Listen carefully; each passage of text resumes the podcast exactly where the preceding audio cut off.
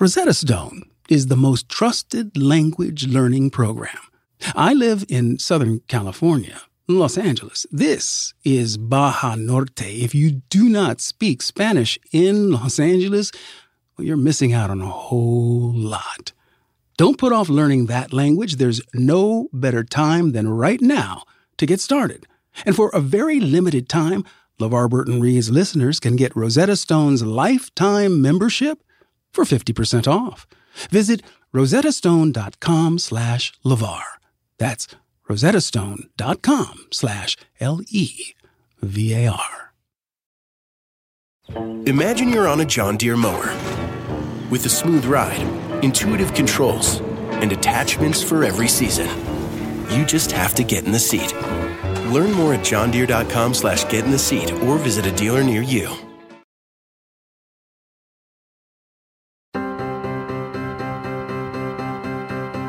Hi, I'm LeVar Burton, and this is LeVar Burton Reads. In every episode, I handpick a different piece of short fiction and I read it to you. The only thing these stories have in common is that I love them, and I hope you will too.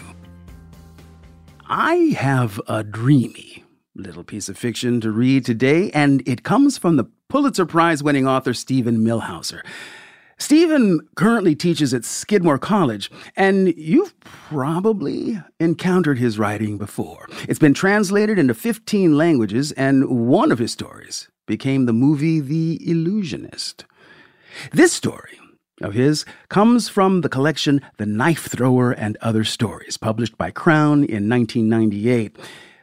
It's called Flying Carpets, and while it's told from the point of view of a man reminiscing about his childhood, it sort of seamlessly flips between looking in the rear view and experiencing these childhood moments as they happen. And while you're listening, I'd like you to think about the outer edges of comfort and familiarity, and the advantages, perhaps, of exploring those places. Hmm? So, if you're ready, let's take a deep breath.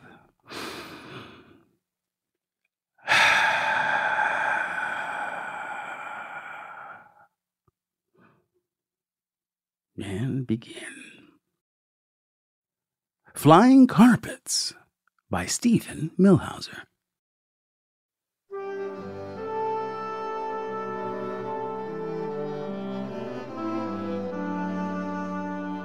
In the long summers of my childhood, games flared up suddenly, burned to a brightness, and vanished forever. The summers were so long that they gradually grew longer than the whole year. They stretched out slowly beyond the edges of our lives. But at every moment of their vastness, they were drawing to an end. For that's what summers mostly did. They taunted us with endings marched always into the long shadow thrown backward by the end of vacation. And because our summers were always ending, and because they lasted forever, we grew impatient with our games. We sought new and more intense ones.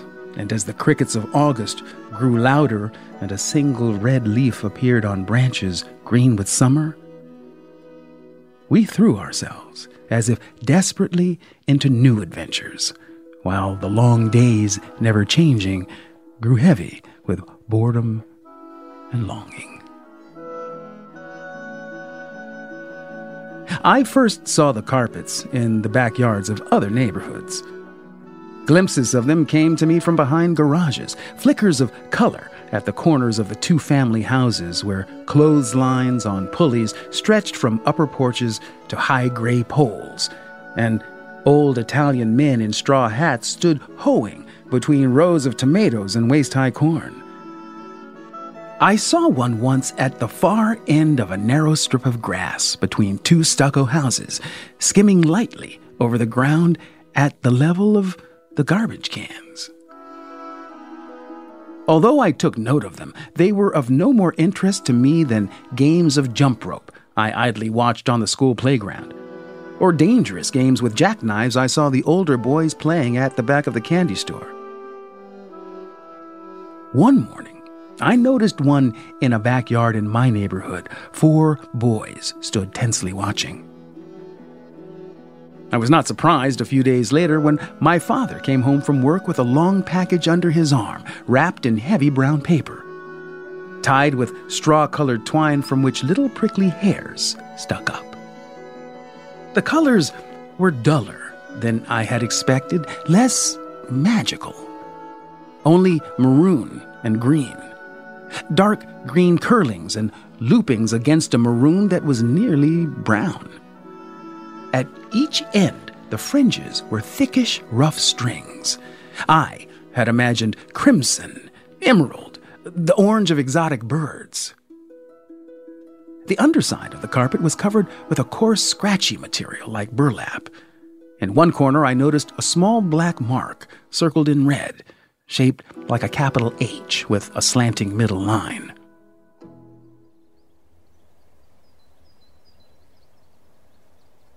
In the backyard, I practiced cautiously, close to the ground, following the blurred blue directions printed on a piece of paper so thin I could see my fingertips touching the other side.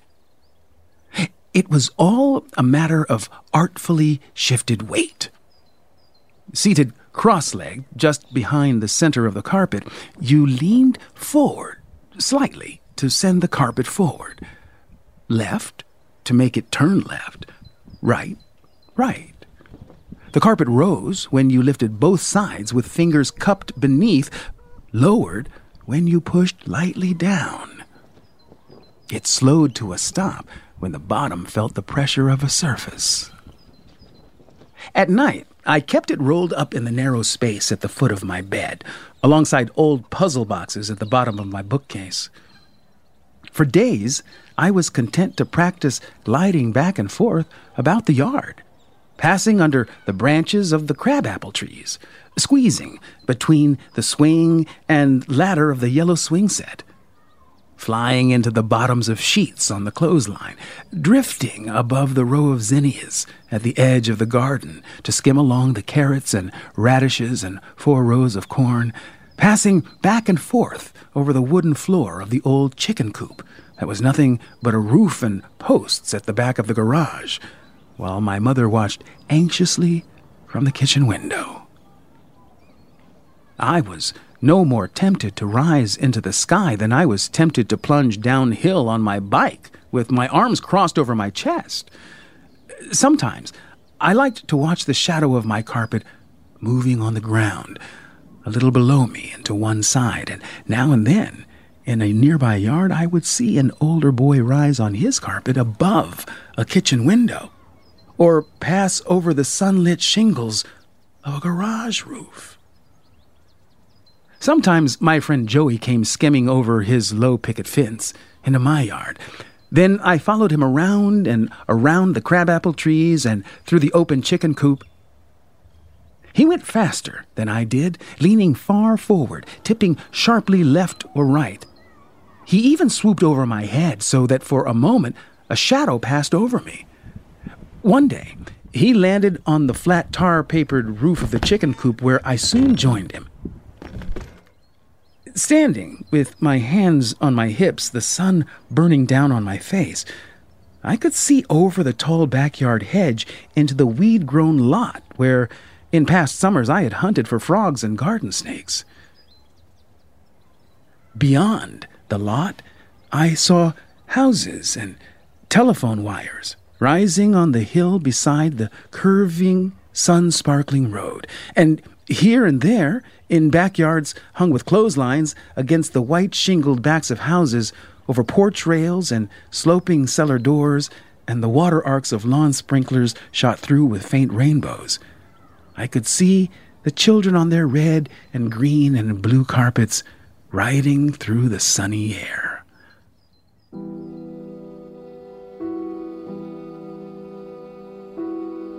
One afternoon, when my father was at work and my mother lay in her darkened bedroom, breathing damply with asthma, I pulled out the carpet at the foot of the bed, unrolled it, and sat down on it to wait.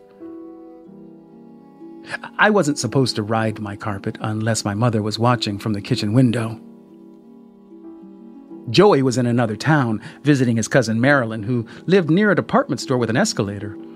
The thought of riding up one escalator and down the next, up one and down the next, while the stairs flattened out or lifted up, filled me with irritation and boredom. Through the window screen, I could hear the sharp, clear blows of a hammer like the ticking of a gigantic clock. I could hear the clish clish of hedge clippers, which made me think of movie sword fights, the uneven hum of a rising and falling bee. I lifted the edges of the carpet and began to float about the room. After a while, I passed through the door and down the stairs into the small living room and big yellow kitchen. But I kept bumping into pots and chair tops.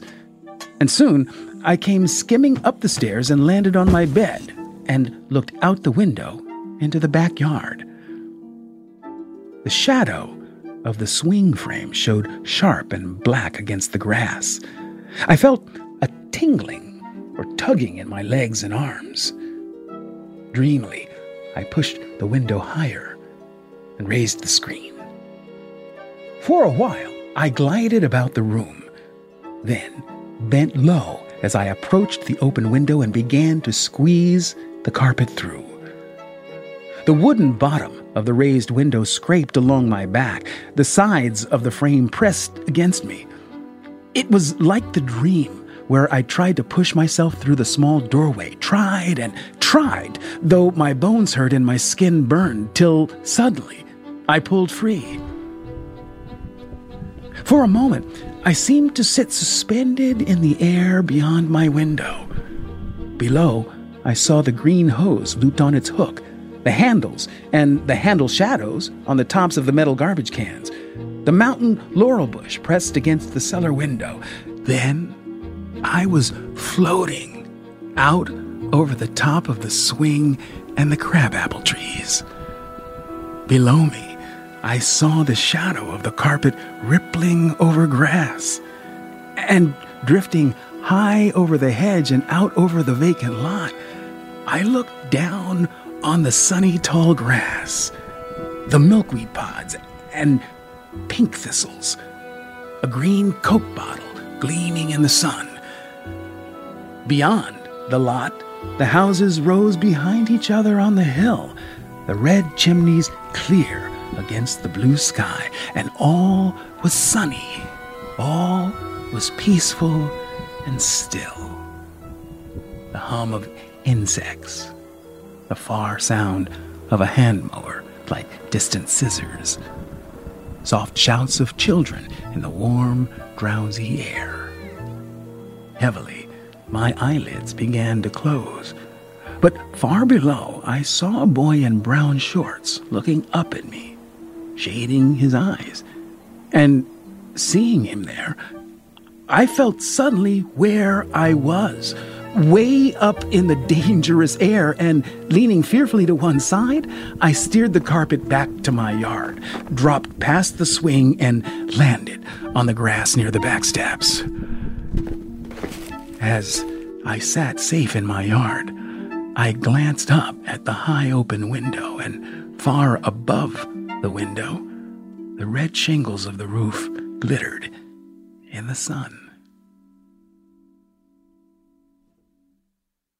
I dragged the heavy carpet up to my room, but the next day I rose high above Joey as he passed over the top of the swing. In a distant yard, I saw someone skim over the top of a garage roof and sink out of sight.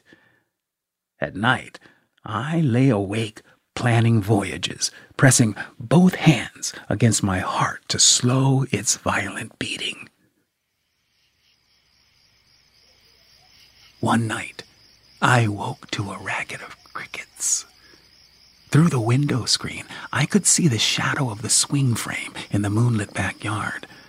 I could see the street lamp across from the bakery down by the field, and the three street lamps rising with the road as it curved out of sight at the top of the hill. The night sky was the color of a dark blue marble I liked to hold up to a bulb in the table lamp. I dressed quickly, pulled out my carpet, and slowly, so as not to make scraping noises, pushed up the window in the screen. From the foot of the bed, I lifted the rolled rug. It suddenly spilled open like a dark liquid rushing from a bottle. The wood of the window pressed against my back as I bent my way through. In the blue night, I sailed over the backyard, passing high over the hedge and into the lot, where I saw the shadow of the carpet rippling over moonlit high grass. I turned back to the yard, swooped over the garage roof, and circled the house at the level of the upper windows, watching myself pass in the glittery black glass and rising a little higher into the dark and dream blue air, I looked down to see that I was passing over Joey's yard toward Cicciarelli's lot, where older boys had rock fights in the choked paths, twisting among high weeds and thorn bushes. And, as when standing up to my waist in water, I suddenly bent my legs and felt the cold wetness covering my shoulders, so now I plunged into the dark blue night, crossing Cicciarelli's lot passing over a street, sailing over garage roofs, till rising higher, I looked down on telephone wires, glistening as if wet with moonlight, on moon greened treetops stuffed with blackness, on the slanting rafters and open spaces of a half built house crisscrossed with shadows. In the distance, I could see a glassy stream going under a road. Spots of light showed the shapes of far streets, and passing over a roof close by a chimney, I saw each brick so sharp and clear in the moonlight that I could make out small bumps and holes in the red and ochre surfaces.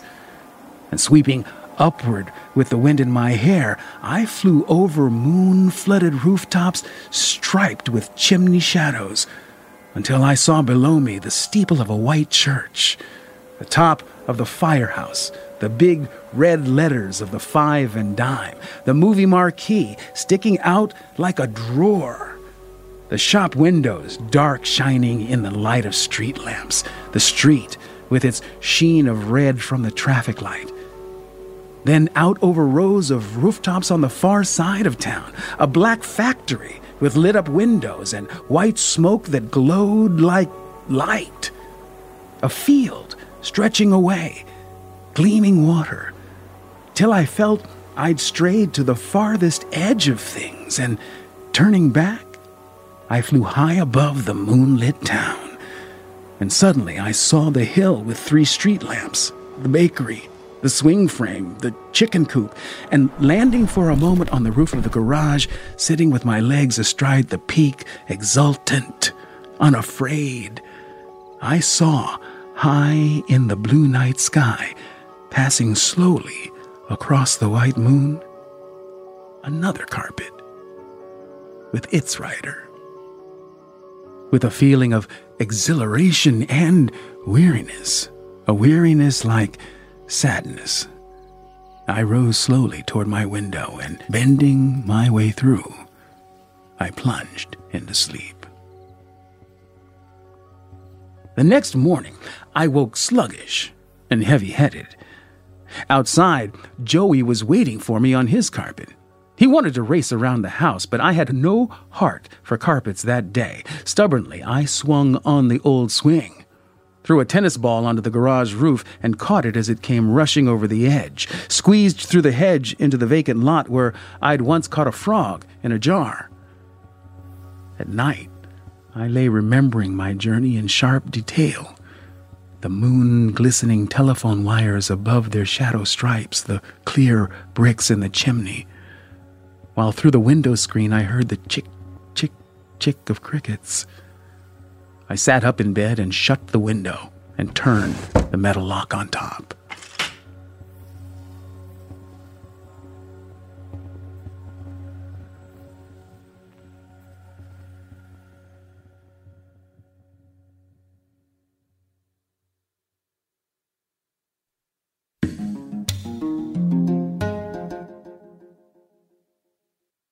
The next generation of influential Black voices can be found on NPR's new collection, Black Stories, Black Truths. Black Stories, Black Truths is a celebration of blackness from NPR.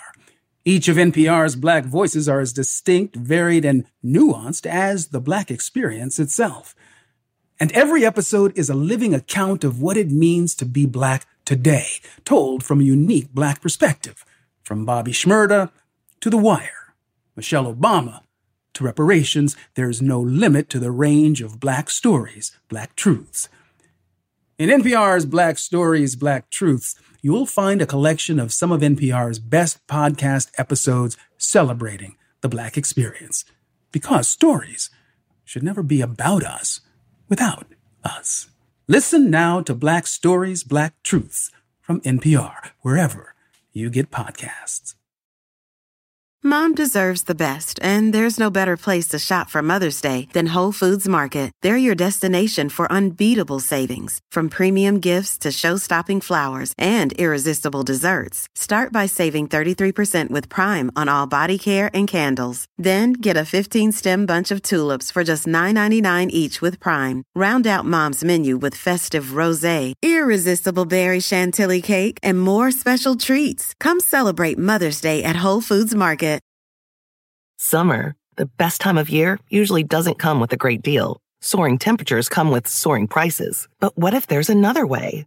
With IKEA, your summer plans can last longer than two weeks of vacation and be more affordable. Here, everyone can have lounge chair access, no reservations needed. From affordable outdoor furniture to stylish accessories, we have all the essentials you need to soak up summer in style, no matter the size of your space. Start planning a better summer with IKEA. It's your outdoor dreams inside your budget. Life is a highway, and on it there will be many chicken sandwiches. But there's only one McCrispy. So go ahead and hit the turn signal if you know about this juicy gem of a detour.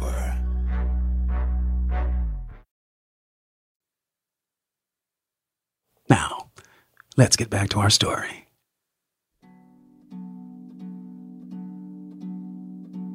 I had heard tales of other voyages out beyond the ends of the town, high up into the clouds.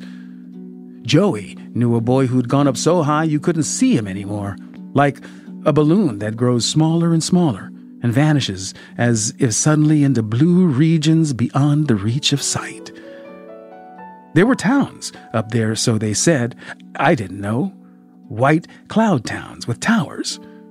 Up there in the blue beyond the blue, there were rivers. You could go under the way you could walk under a bridge. Birds with rainbow colored tails.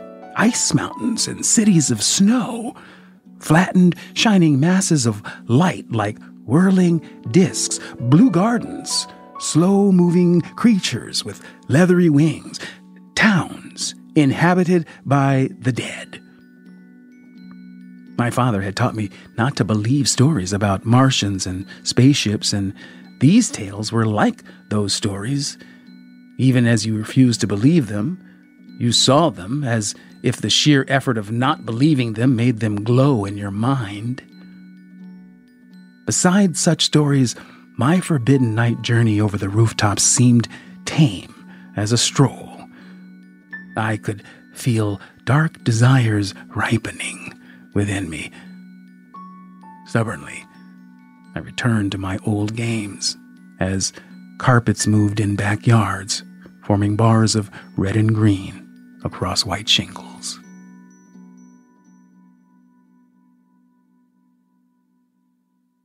Came a day when my mother let me stay home while she went shopping at the market at the top of the hill. I wanted to call out after her, Stop! Make me go with you! I saw her walking across the lawn toward the open garage. My father had taken the bus to work. In my room, I raised the blinds and looked out at the brilliant blue sky. For a long time, I looked at that sky before unlocking the window, pushing up the glass and screen. I set forth high over the backyard and rose smoothly into the blue. I kept my eyes ahead and up, though now and then I let my gaze fall over the carpet's edge. Down below, I saw little red and black roofs, the shadows of houses thrown all on one side, a sunny strip of road fringed with sharp bent tree shadows, as if they had been blown sideways by a wind. And here and there, on neat squares of lawn, little carpets flying above their moving shadows. The sky was blue, pure blue. When I next glanced down, I saw white puffballs hanging motionless over factory smokestacks, oil tanks like white coins by a glittering brown river. Up above, in all that blue, I saw only a small white cloud with a little rip at the bottom, as if someone had started to tear it in half. The empty sky was so blue, so richly and thickly blue that it seemed a thing I ought to be able to feel, like lake water or snow. I had read a story once about a boy who walked into a lake and came to a town on the bottom. And now it seemed to me that I was plunging deep into a lake, even though I was climbing. Below me, I saw a misty patch of cloud, rectangles of dark green and butterscotch and brown. The blue stretched above like fields of snow, like fire. I imagined myself standing in my yard, looking up at my carpet growing smaller and smaller until it vanished into blue. I felt myself vanishing into blue. He was vanishing into blue. Below my carpet, I saw only blue. In this blue, beyond blue, all, nothing, everywhere, was I still I? I had passed out of sight. The string holding me to earth had snapped, and in these realms of blue I saw no rivers and white towns, no fabulous birds, but only shimmering distances of sky blue, heaven blue, blue. In that blaze of blue, I tried to remember whether the boy in the lake had ever come back, and looking down at that ungraspable blue which plunged away on both sides, I longed for the hardness under green grass, tree bark scraping my back, sidewalks, dark stones. Maybe it was the fear of never coming back.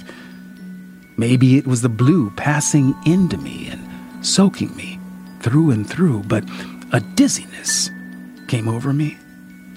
I closed my eyes, and it seemed to me that I was falling through the sky, that my carpet had blown away, that the rush of my falling had knocked the wind out of me, that I had died, was about to die, as in a dream when I felt myself falling toward the sharp rocks, that I was running, tumbling, crawling, pursued by blue, and opening my eyes, I saw that I had come down within sight of housetops, my hands clutching the edges of my carpet like claws. I swooped lower and soon recognized the rooftops of my neighborhood. There was Joey's yard. There was my garden. There was my chicken coop, my swing. And landing in the yard, I felt the weight of the earth streaming up through me like a burst of joy.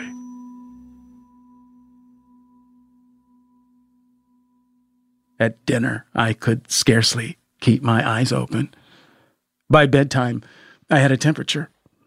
There were no fits of coughing, no itchy eyes or raw red lines under runny nostrils, only a steady burning, a heavy weariness lasting three days in my bed, under the covers, behind closed blinds, I lay reading a book that kept falling forward onto my chest. On the fourth day, I woke feeling alert and cool skinned.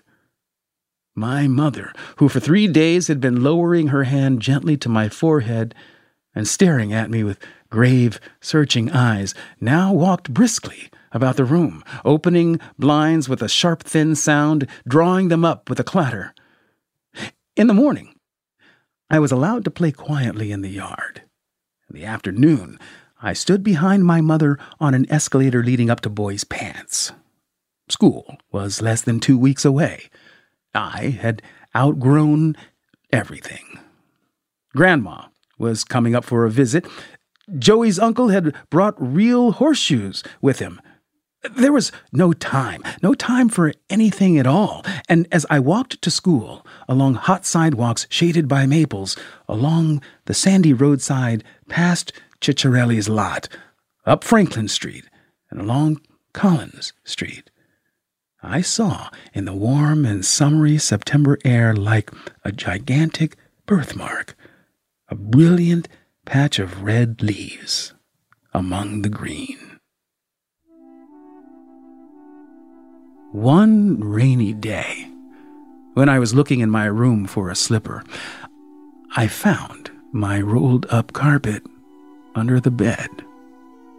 Fluffs of dust stuck to it like bees. Irritably, I lugged it down into the cellar and laid it on top of an old trunk under the stairs. On a snowy afternoon in January, I chased a ping pong ball into the light striped darkness under the cellar stairs. Long spider webs, like delicate rigging, had grown in the dark space, stretching from the rims of barrels to the undersides of the steps. My old carpet lay on the crumbly floor between the trunk and a wooden barrel. I've got it, I cried, seizing the white ball with its sticky little clump of spider web, rubbing it clean with my thumb bending low as I ducked back into the yellow light of the cellar. The sheen on the dark green table made it look silky. Through a high window, I could see the snow slanting down, falling steadily, piling up against the glass.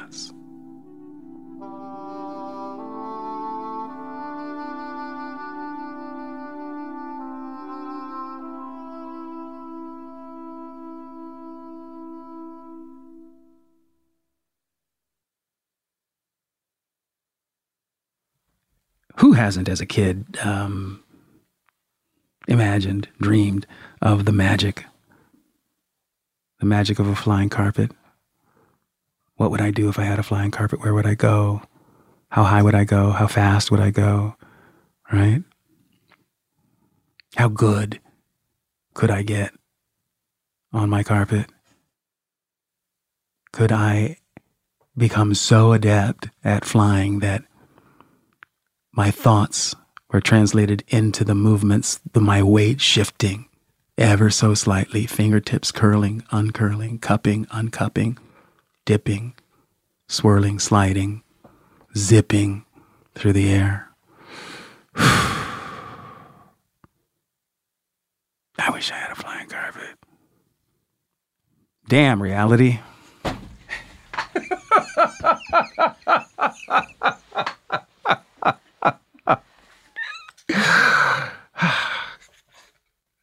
Yeah, see, I I I wonder if Millhauser is is is writing a story about coming of age, how we go through that process of discovery and and um and the the sense of of power and belonging that we get through venturing out into the world and and and then that retreat from our our own dreams and desires right?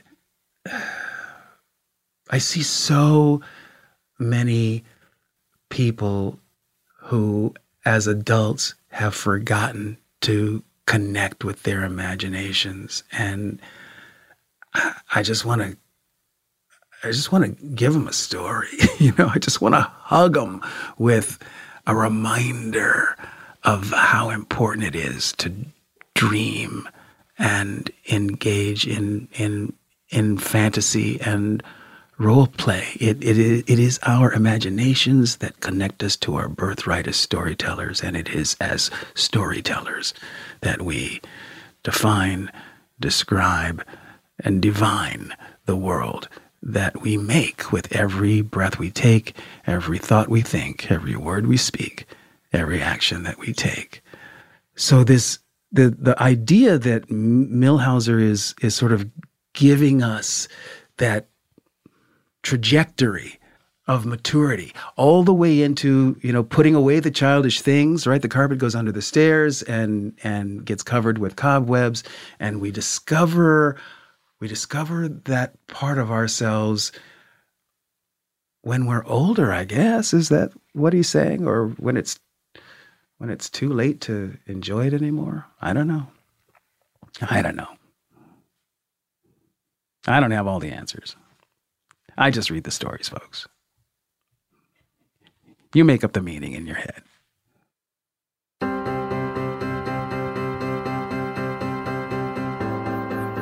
Our producer on this episode of LeVar Burton Reads is Julia Marie Smith. She's the best in the business, y'all, with an assist from the very lovely and talented Kristen Torres. Our editing and sound design by Brendan Burns. Who knew the kid had this much talent? And my thanks to Steven Millhauser for allowing me to read his story today. You can find it in his collection entitled The Knife Thrower and Other Stories.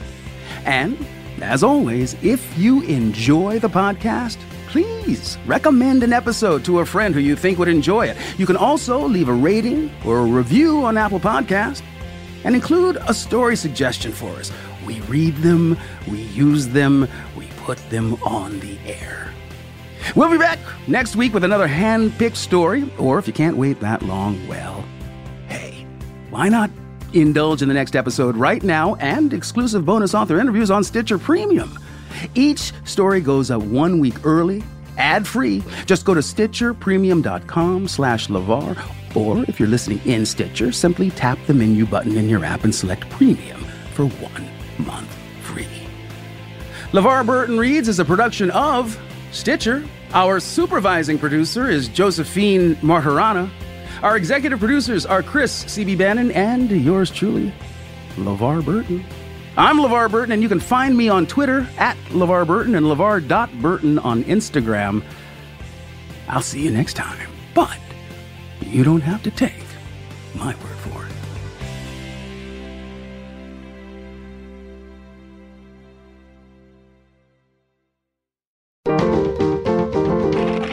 Stitcher. Mom deserves the best, and there's no better place to shop for Mother's Day than Whole Foods Market. They're your destination for unbeatable savings, from premium gifts to show-stopping flowers and irresistible desserts. Start by saving 33% with Prime on all body care and candles. Then get a 15-stem bunch of tulips for just $9.99 each with Prime. Round out Mom's menu with festive rosé, irresistible berry chantilly cake, and more special treats. Come celebrate Mother's Day at Whole Foods Market. Life is a highway, and on it there will be many chicken sandwiches.